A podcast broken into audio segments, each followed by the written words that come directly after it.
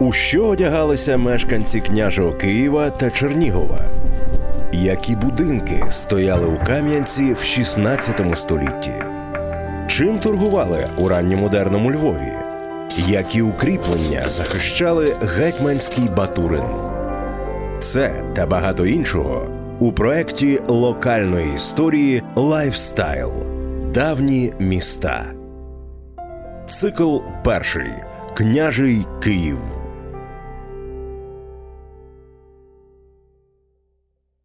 Доброго дня. Локальна історія розпочинає новий подкаст Lifestyle Давні міста. Цикл перший Княжий Київ. Це спроба поглянути на місто Олега, місто Володимира та їх нащадків очима звичайного киянина тієї доби, що оточувало жителів Києва 10-13 століття, що вони їли, чим займались в будні та свята, куди ходили за покупками, як народжувались та помирали. Все це та багато іншого нам допоможуть зрозуміти люди, які не перший рік досліджують різні аспекти київської історії, археології, антропології. А перед тим як ми почуємо головного експерта проекту, археолога, який понад 17 років досліджував Київський Поділ і зараз понад 5 років займається археологією Києво-Печерської лаври, послухаємо уривок з літопису. Своєрідний пролог, після якого стане зрозуміло, якою буде тема нашого сьогоднішнього сигнального випуску подкасту. У рік 6476 968 Прийшли печеніги вперше на руську землю, а Святослав був тоді в Переяславці. І заперлася Ольга з онуками своїми Ярополком і Олегом і Володимиром у городі Києві. І оступили печеніги город силою великою. Нещисленне множество стояло їх довкола города. І не можна було вийти з города, ні вісті послати, і знемагали люди від голоду й безвіддя. І, зібравшись, люди тої сторони Дніпра стояли в човнах на тій стороні. Та не можна було увійти в Київ ані одному з них, ні з города вийти кому до них. Додано з лавр. І затужили люди в городі і сказали, чи нема кого, який би на ту сторону міг дійти і переказати. Якщо ви не приступите завтра під город, ми здамось печенігам. І сказав один хлопець Я можу перейти. Городяни ж, зрадівши, сказали хлопцеві Коли можеш ти якось іти, іди. Він тоді вийшов із города з уздечкою і ходив серед печеніїв, запитуючи, чи ніхто не бачив коня. Бо він умів по печеніському, і вони вважали його за одного своїх. А як приблизився він до ріки, то, скинувши одежу з себе, скочив у Дніпро і побрів.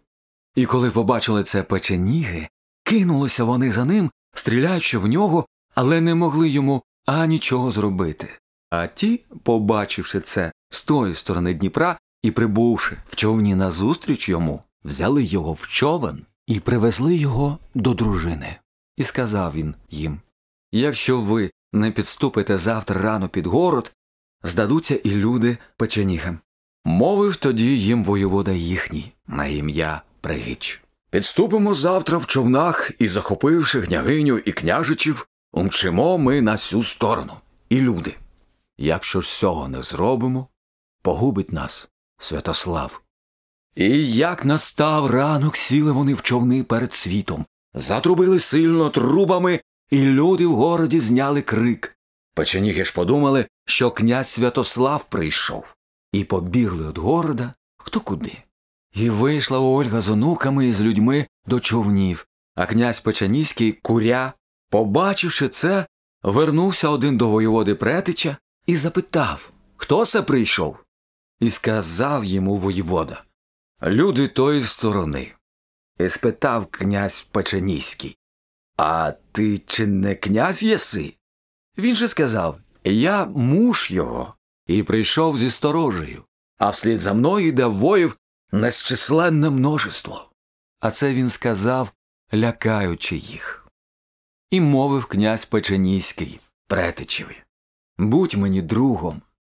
Він тоді сказав Нехай буде так. І подали вони руку один одному. І дав печеніський князь претичове коня, шаблю, стріли, а він дав йому броню, щит, меч. І відступили печеніги від города, і не можна було коня напоїти на либеді печеній. І послали кияни гінця до Святослава, говорячи Ти, княже, чужої землі шукаєш і дбаєш про неї, а свою полишив? Нас же мало не взяли печеніги, і матір твою, і дітей твоїх. Якщо ти не прийдеш, не оборониш нас, то таки нас візьмуть. Чи тобі не жаль отчини своєї, і матері, що стала старою, і дітей своїх? Це почувши Святослав, швидко сів на коней з дружиною своєю і прибув до Києва, і цілував матір свою і дітей своїх. І журився тим, що сталося від печенігів, і зібрав він воїв і прогнав печенігів у поле, і було мирно. Ось так Нестор Літописець голосом Романа Кріля, лідера гурту Очеретяний кіт, передає легенду про врятування Києва маленьким хлопчиком. Тема нашої програми дитинство. Дитинство у княжому Києві 10-13 століття.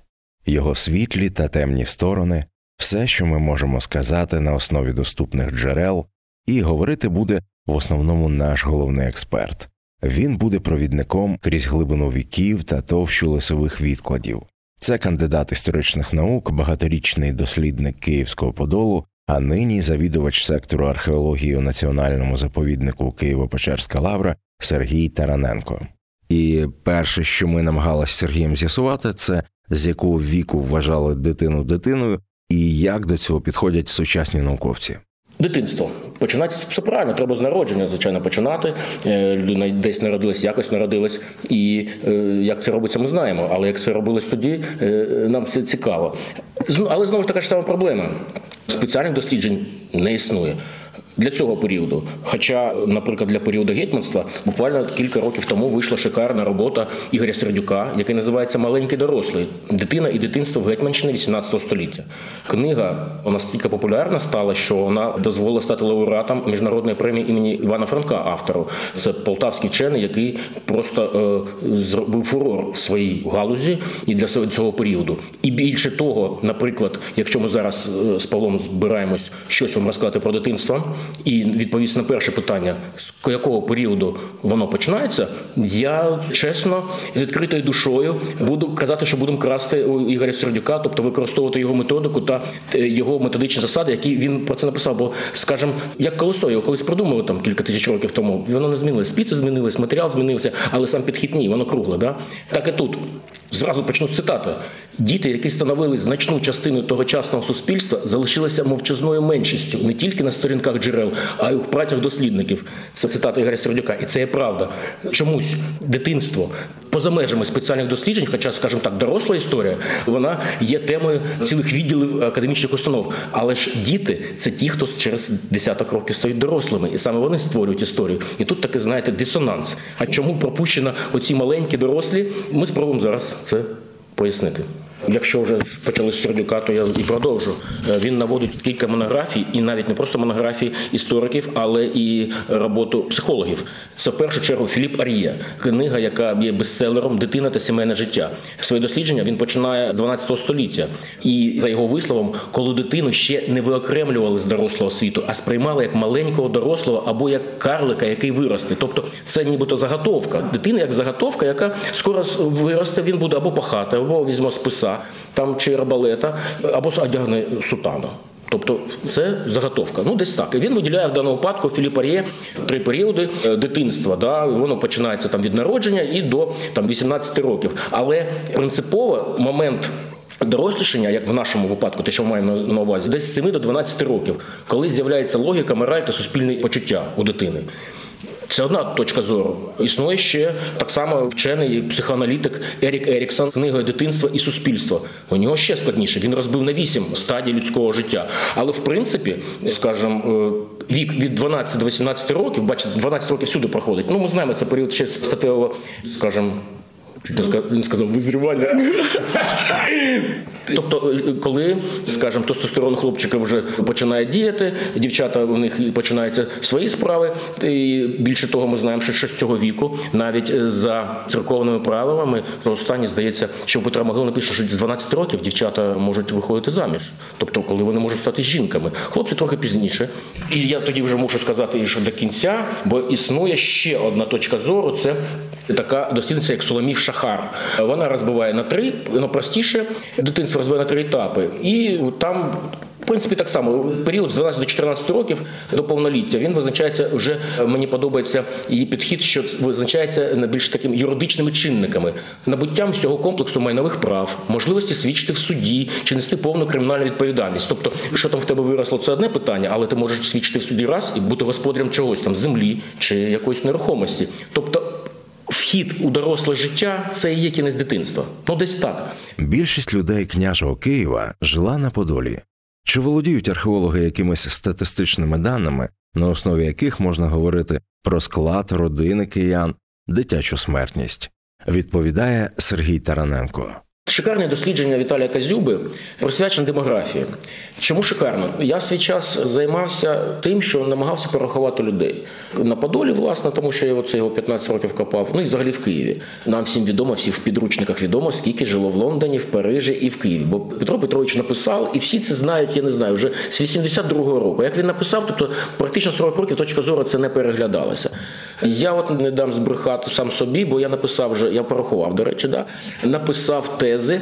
І, на жаль, в цьому році мусив бути другий роз'їзд в місті Малин, потім ще десь, але його не буде в цьому році, як і в тому не було. Його перенесли 22 рік. Але тези є, я нібито порахував і ну знову ж це гіпотетично, але методику толочка я залишив, звичайно. Та бо методика є правильна, але неправильний підхід був. Не те, що неправильно рахувалось, просто 40 років пройшло, з'явились нові дані і так далі. У Петра Петровича було свої дані щодо середньостатистичного кількість людей в сім'ї. Віталій Казюба зробив дослідження, і він змінив цю цифру. Вона трохи змінилась, він зменшив, тому що з'явилося більше даних по дослідженню могильників. Ну знову ж термінологічна проблема. Могильник, некрополь, цвинтар. Бо я в Польщі якось сказав могильник, а у них це тільки для тварин могильник, і якось воно не дуже звучало. Ось мусить бути уніфікація у всьому, принаймні в науці, в нашій. Це 100%, Я тільки за це.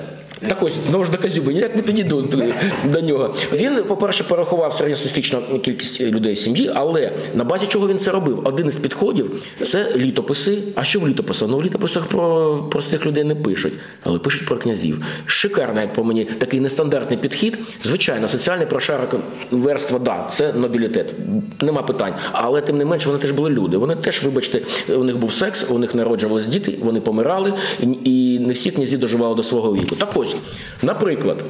За письмовими джерелами є свідчення про дати і роки народження і смерті в дорослому віці для 46 князів.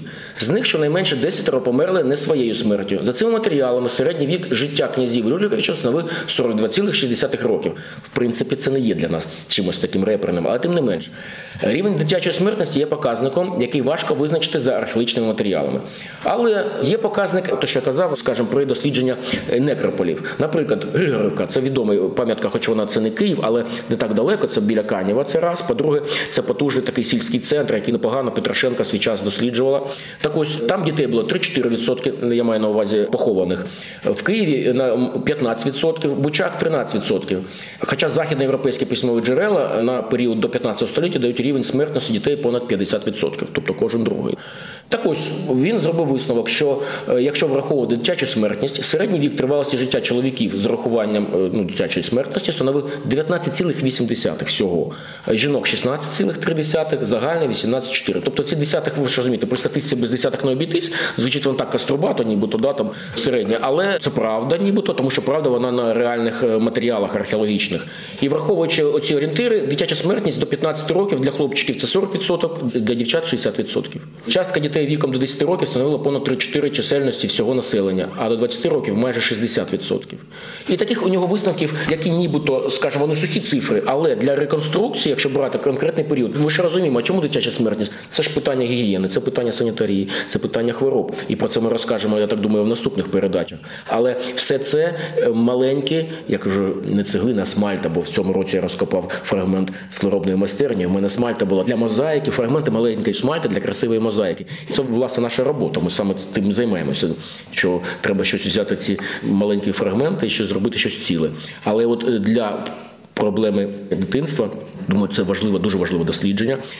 Повторюю, некоректно на для всіх, тому що це все ж таки нобілітет. Але тим не менш воно дає показник приблизно, що навіть були такі проблеми, з чим навіть князі не могли якось да, їли, їли не краще, звичайно. Але якщо були хвороби, воно для всіх однакове. Да.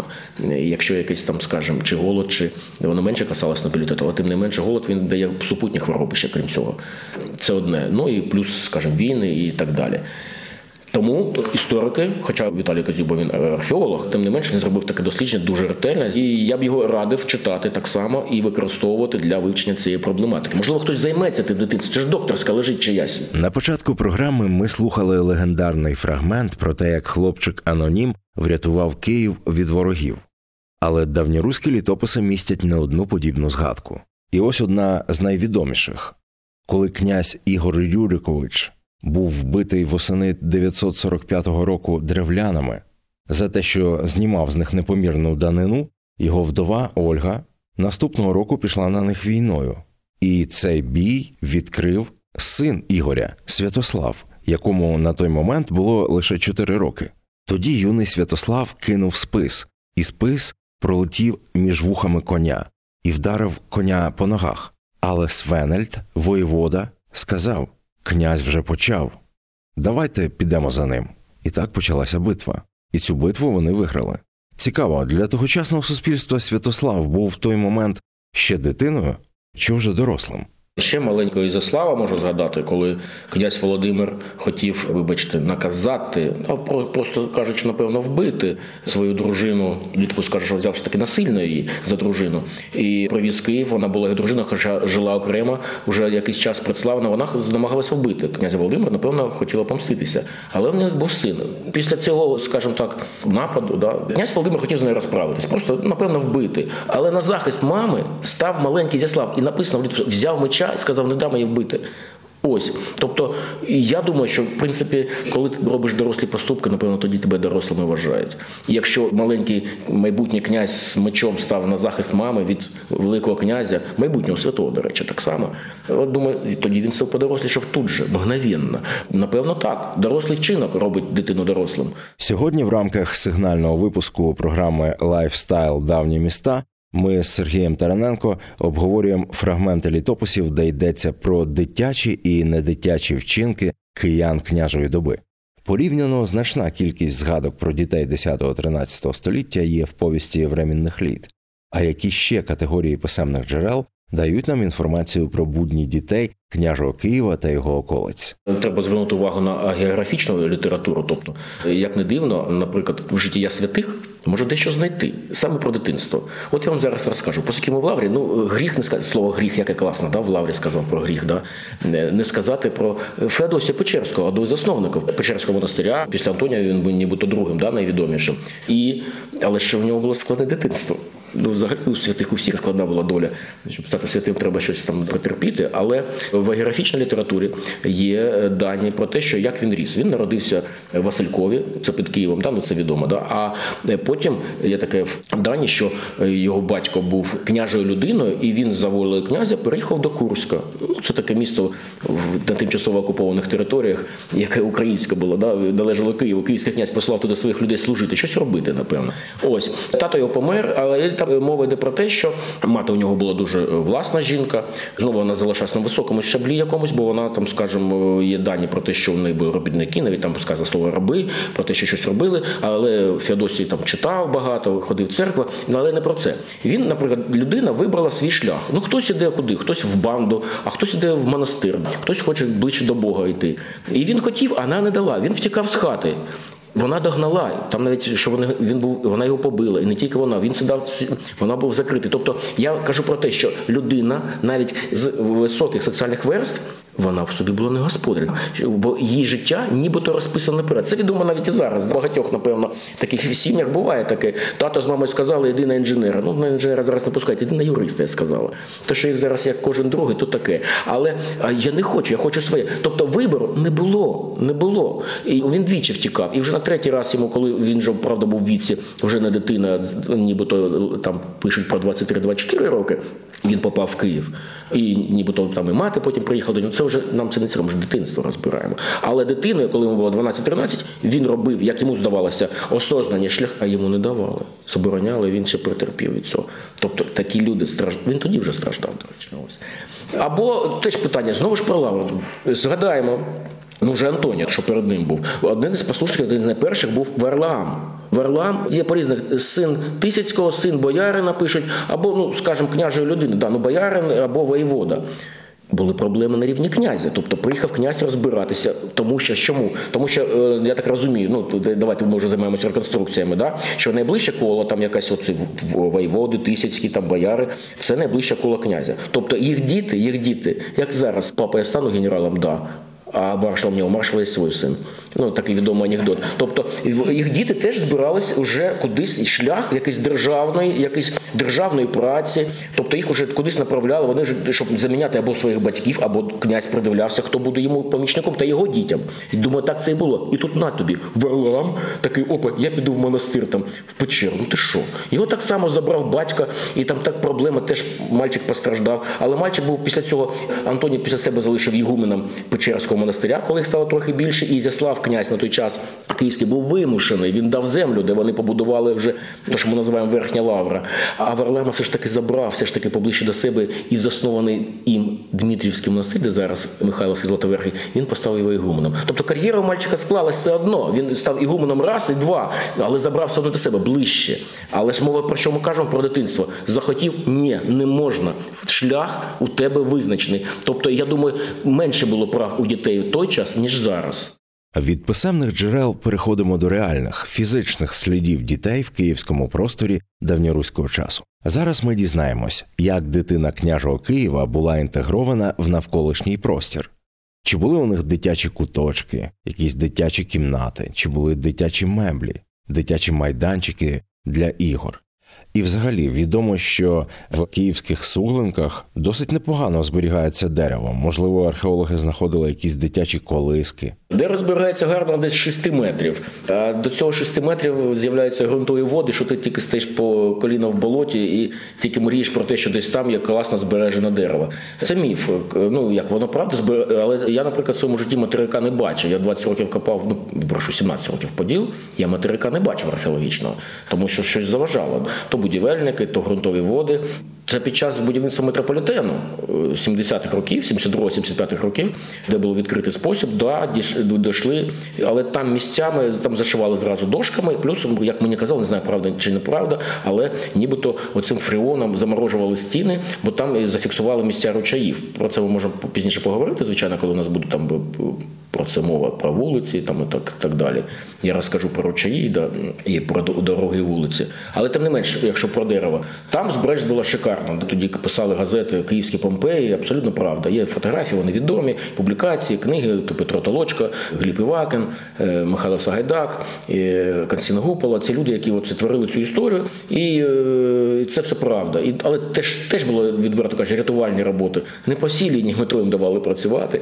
Ось так ось дерево глибоко, і глибоко дуже так, що що ми ну, дуже рідко бачили гарний е, стан цього дерева. Е, і дерев'яні речі, будь-які, це я вже вже за досвідом дослідник кажу, е, що горіли то дуже часто. Будинки в своїй історії нема жодного, напевно, якщо скажемо, щоб ремонт не пов'язаний був з пожежею якоюсь. Я думаю, що в середньому там 15-20 років там десь бо якісь пожежі локальні були. Дерев'яні речі вони теж або горіли, або ламалися, тому що вони були однозначно. І до нас доходять одиниці знову ж таки за збереженості. І тому, якщо в даному контексті цього питання казати про люльки, там да, напевно ні, тому що не зафіксовано. Не можна сказати, що їх не було. Не можна сказати, що не було, оскільки є дитячі іграшки. Власне, про це ми поговоримо трошки пізніше. Тобто є категорія яка чітко виділяє вікову приналежність для мешканців цієї оселі. Але давайте тоді скажемо про оселю. Хоч я теж знаю, що це у нас буде наступна передача про оселю, але мушу сказати, що не треба думати, що це будинок десь дитячою, з кухнею та з вітальнею якоюсь. Дивіться, як воно є. А є таким чином, що середнє 12-16 метрів, 16-18, більше 20 квадратних метрів. Оце є будинок. В, в кращому випадку, ну там і для різних періодів по-різному, це так званий п'ятистінок. Тобто були нібито стіні, такі вхідна група, так звана, і велика кімната з пічкою, і по периметру стояла лавка, може стояв стіл. Є фіксація. У Марини Сергієва є там кілька робіт, присвячені реконструкції інтер'єру житла 10 століття. Дуже близько, ну, як я уявляю, як воно було. Дуже скромно. Люди це житло, це там, де вони ночували. Вибачте, вони не отримали там, напевно, якогось там комфорту від е, всього. Бо я певний, що скажімо, проблеми були з димоходами, проблеми були з світлом в маленьких вікнах, і не всюди було скло. Скло було дуже дороге. І для того, щоб щоб виділяти для дітини місце. Думаю, що ні, не те, що впевнений. І знову ж, якщо повертатись до Ігоря Сердюка, якого вже згадував сьогодні, навіть для періоду Гетьманщини він виділяє те, що окреме приміщення, ну, куточки взагалі могли з'явитися тільки в 19 столітті. Їх не було, як правило. Якщо в заможних родинах, да, тобто великий простір, вже тоді нормальні трьохкамерні будинки, трьохчасні, да, тоді були. І хто міг дозволити більше, більше, дійсно дитина могла знаходитися вже з якоюсь там, не знаю, там нянькою чи, чи кимось, хто за нею ще й доглядав. Але ми ж кажемо про масово це навряд чи. Навряд чи, я кажу, бази у нас нема такої матеріальної, да і логіки нема в цьому, що для княжого Києва, для середнього, для масової забудови, для середнього кияна, щоб е, так могло виділятися.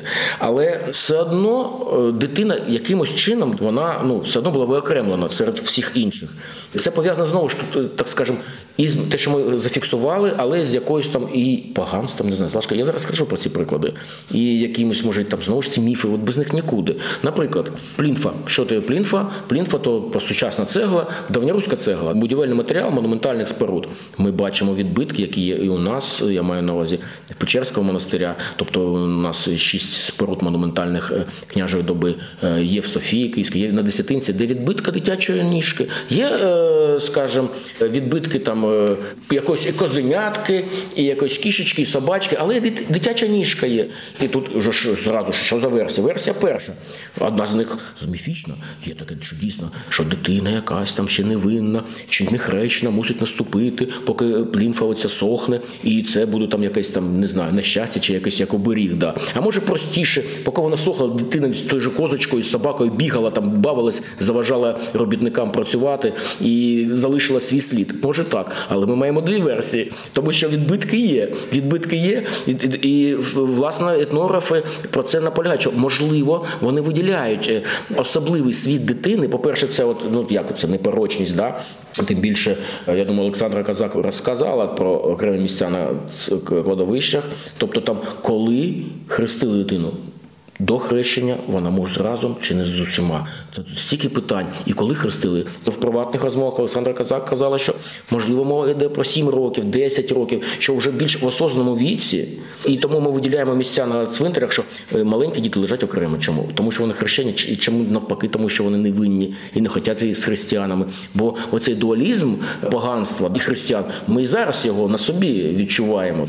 І знову ж а дитина виділяється, а виділяється. Це от один приклад, наприклад, мішка, да, ну може бути, але на Подолі є е, зафіксований ряд поховань пов'язаних Знову ж таки, версій кілька, але з будівництвом і з поганством я не знаю. Я вам просто розкажу, як вони версії в мене є, може ви свої придумаєте. Є дослідження Маріни Сергієвої, Всеволода Івакіна, що на Подолі відомо 5 чи 6 боюсь збрехати прикладів, коли поховані дітей фіксували при спорудах під порогом, наприклад, чи під пічкою. І археологічне їх виявлення доводить про те, що це не випадкова споруда сіла на цвинтар. Ні, спеціальна похована дитина при будівництві. І що ми можемо казати? Перше закладна жертва. Ми про це знаємо, про це кажуть етнографія. Дуже довго це було. І, скажімо, більш раніші часи і у слов'ян, і в інших народів до кінця середньовіччя людей, а людей потім міняли на тварин. Ну вже ж таки треба гуманність, яку вже відродження в всьому світі. Да, Давайте, давайте, давайте вже мочіть собаки кошок. Ось. Але як це казати? Ну Я вам зачитаю. 89-й рік. Садиба в- на вулиці Межигірська, 43. Виявлена під підлогою зрубної споруди 12-13 століття. Поховані немовляти в дерев'яному ящику 0,25-0,5 метрів. Тут невеличкий ящик, дійсно немовлята.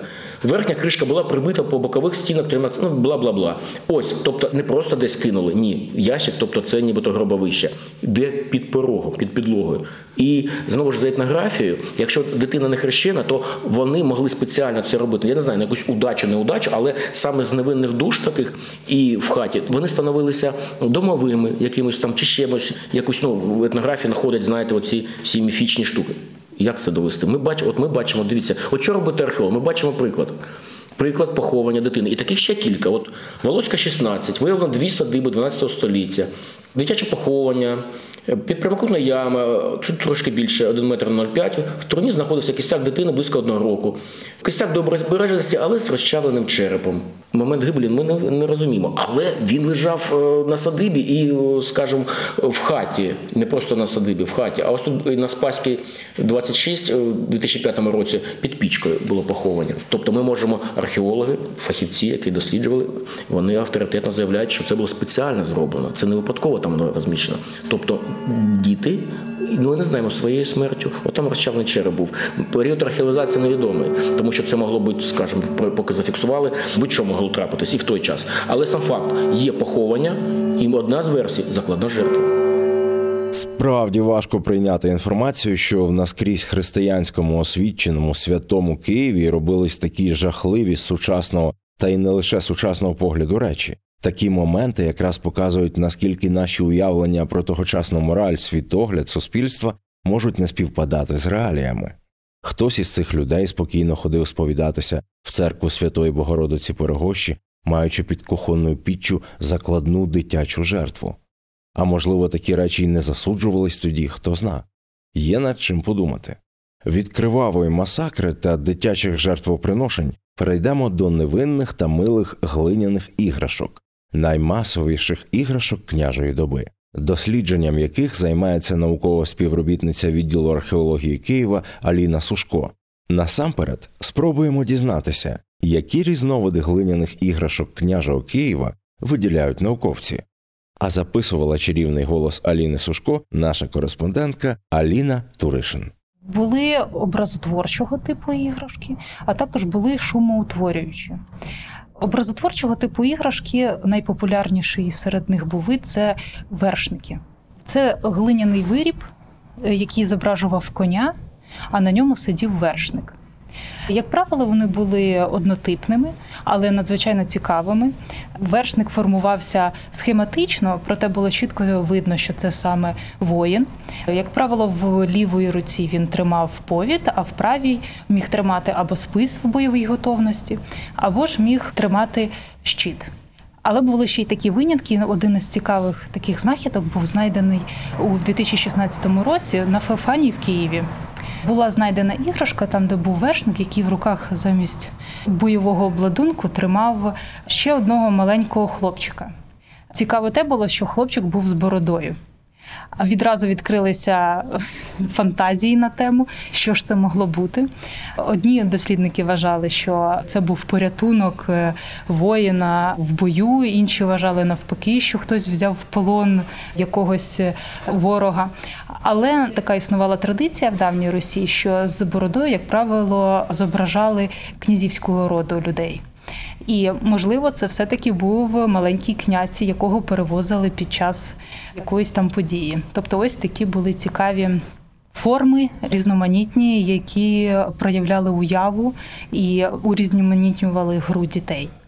Щодо шумоутворюючих іграшок, то це були брязкальця. Ними забавляли найменших діток. Як правило, вони були у формі яйця. Всередині була глиняна кулька, і при ситрасінні вони видавали такий шум шумовий ефект був. Покривалися вони поливою, використовували поливу, як правило, трьох кольорів: зелену, жовту і коричневу. І прикрашалися так званою фляндрівкою, тобто орнамент у формі е, фігурних таких дужок. Але, чесно кажучи, це була досить дорога іграшка, і тому, мабуть, не кожен киянин міг собі дозволити чи давньоруський мешканець для своєї дитини придбати таку забаву. Воїн, князь круто. Тобто ці іграшки мали високий ступінь деталізації і не були грубими і примітивними. Не можна сказати, що вони відрізнялися якоюсь е, значною реалістичністю, але сказати, що вони були занадто грубими, теж не можна. Схематичність, звичайно, вона переважала. Проте ми знаходимо, що стосується якраз цих вершників, деякі екземпляри, там де чітко пропрацьовувались риси обличчя, костюм, пропрацьовувалось озброєння, тобто збруя кінська, тобто промальовувалися.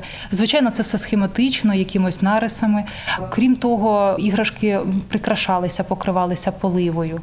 Але є такі екземпляри, які дійсно були зображені просто схематично, тобто видно, що з шматка глини було надано лише основних таких образів, якщо це якась зооморфна фігурка, там коник чи будь-то пташечка якась.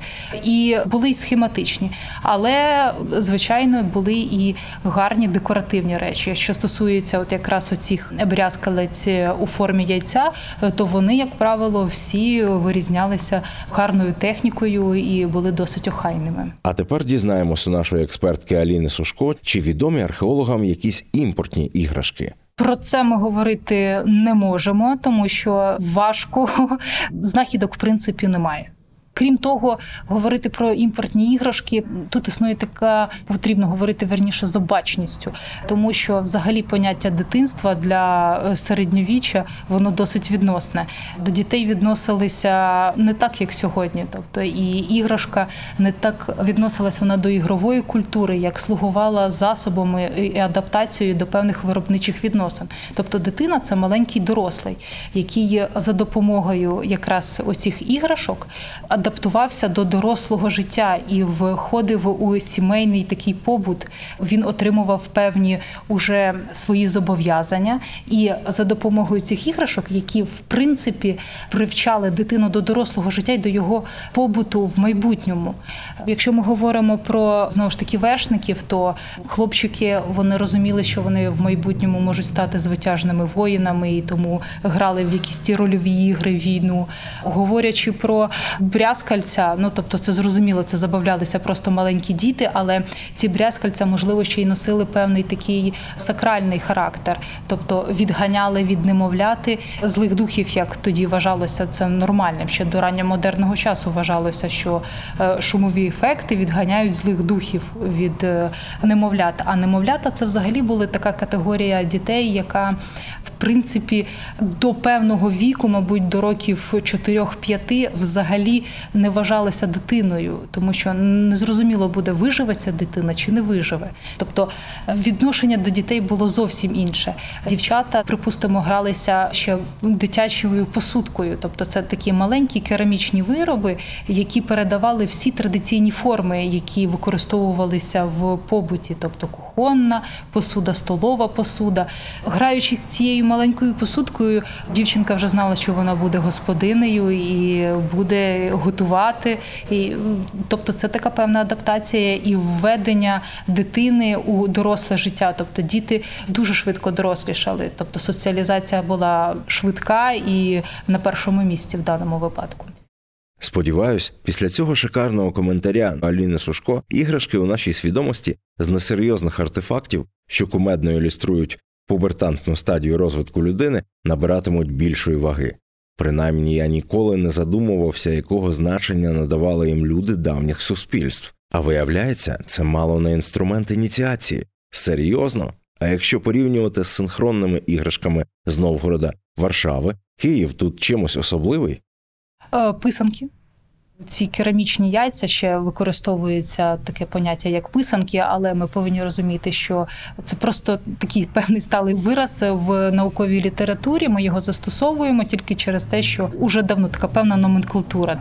Але насправді воно не має нічого подібного з сучасними писанками, не приурочено до свята пасхального. Якраз Київ був центром виробництва цих керамічних якраз яєць, які покривалися поливою.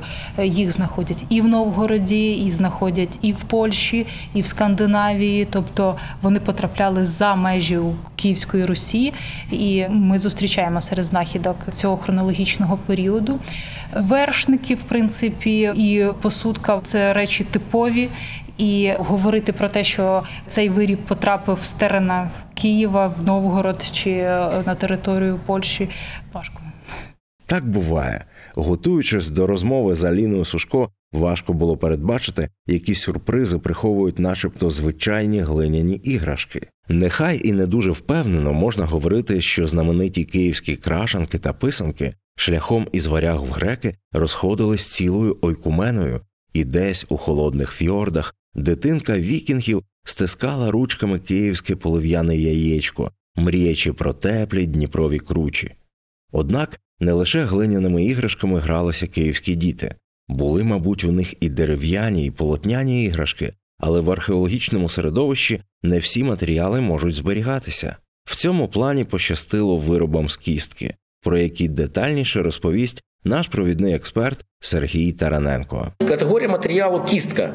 Перший матеріал це, наприклад, астрагал. Що таке астрагал? Це назва надп'яткової кістки. Так ось їх вичищали, вимивали, і діти ними бавилися. А бавилися яким чином? Було кілька ігор. Наприклад, сточували бокові грані, і їх якось трусили, напевно, кидали, і якась грань випадала, і той виграв. Ну зараз важко сказати, як це було, але принаймні, скажімо, це була колективна ігра, і переможець визначався комбінацією цих граней, яка випадала.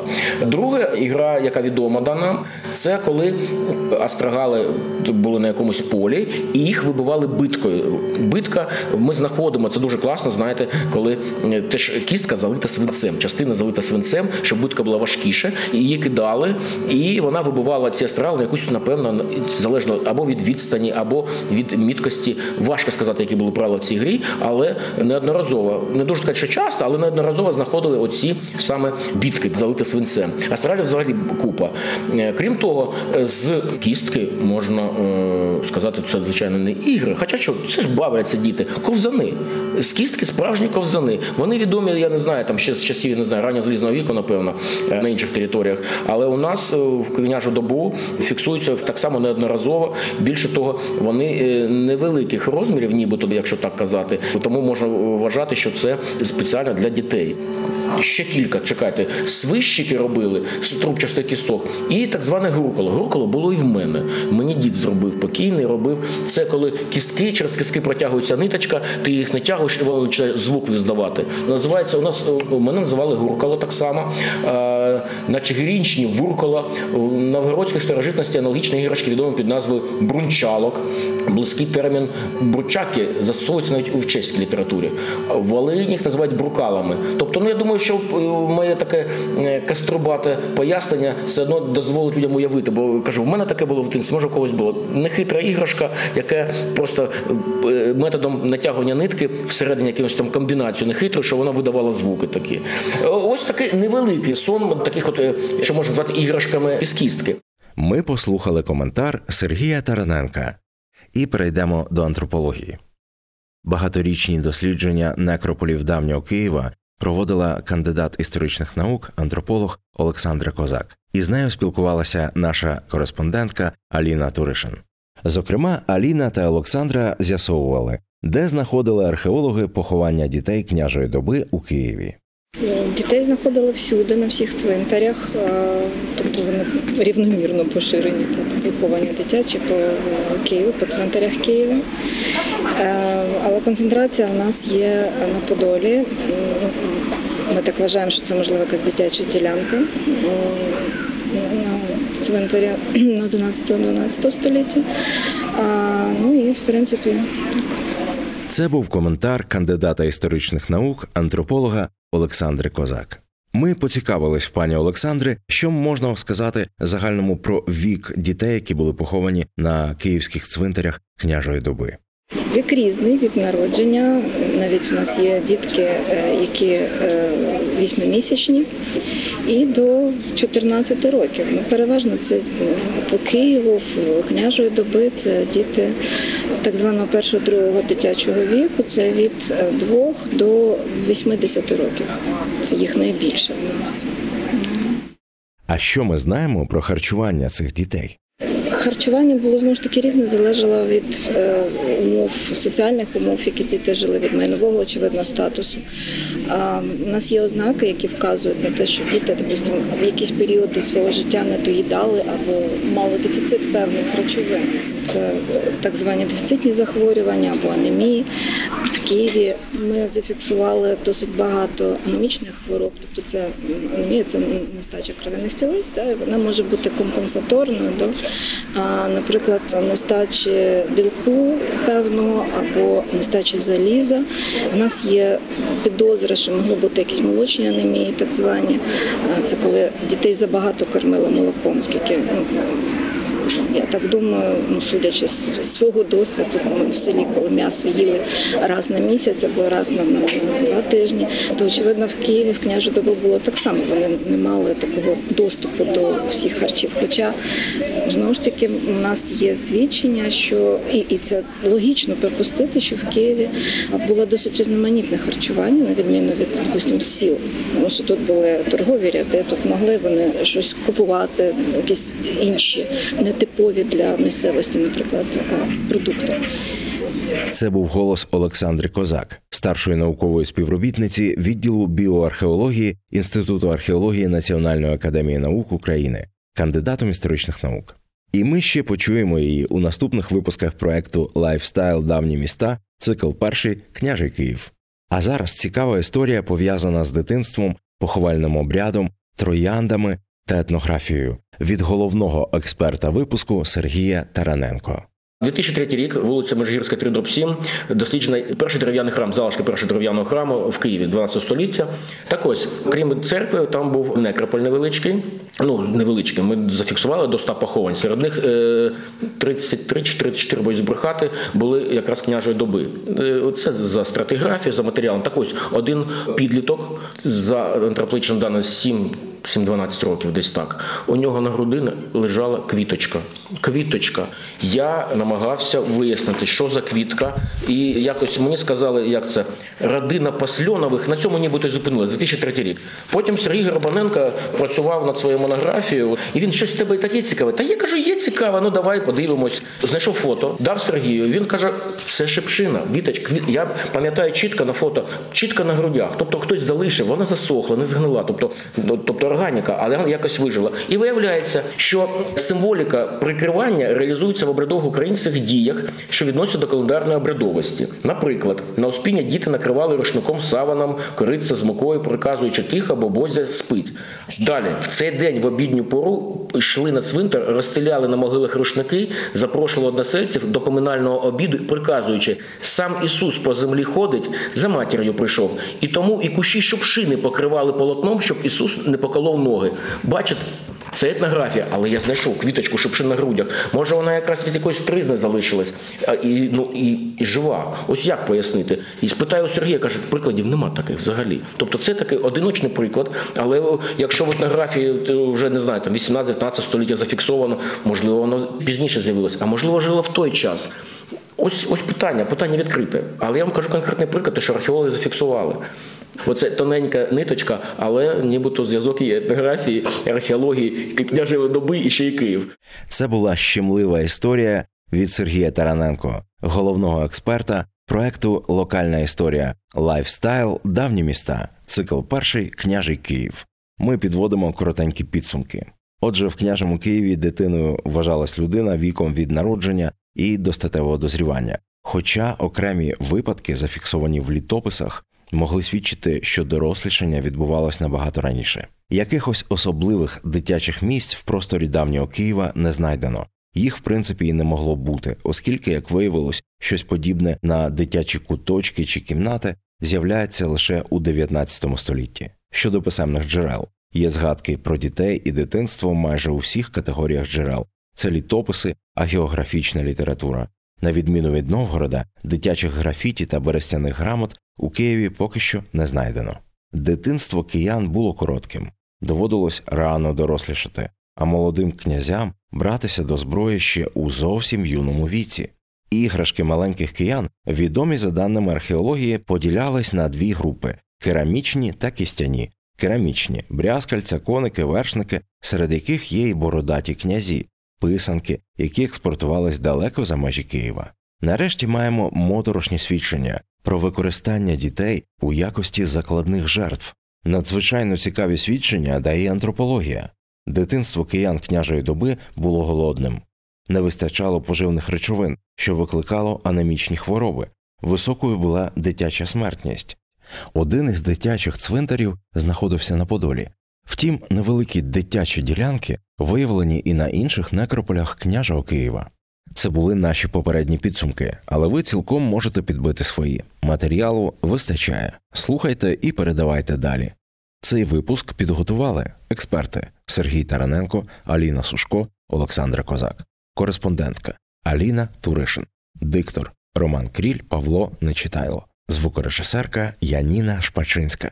До нових зустрічей у проєкті Lifestyle Давні міста. У що одягалися мешканці княжого Києва та Чернігова? Які будинки стояли у Кам'янці в 16 столітті? Чим торгували у ранньомодерному Львові? Які укріплення захищали гетьманський Батурин? Це та багато іншого у проєкті локальної історії Lifestyle Давні міста. Цикл перший Княжий Київ.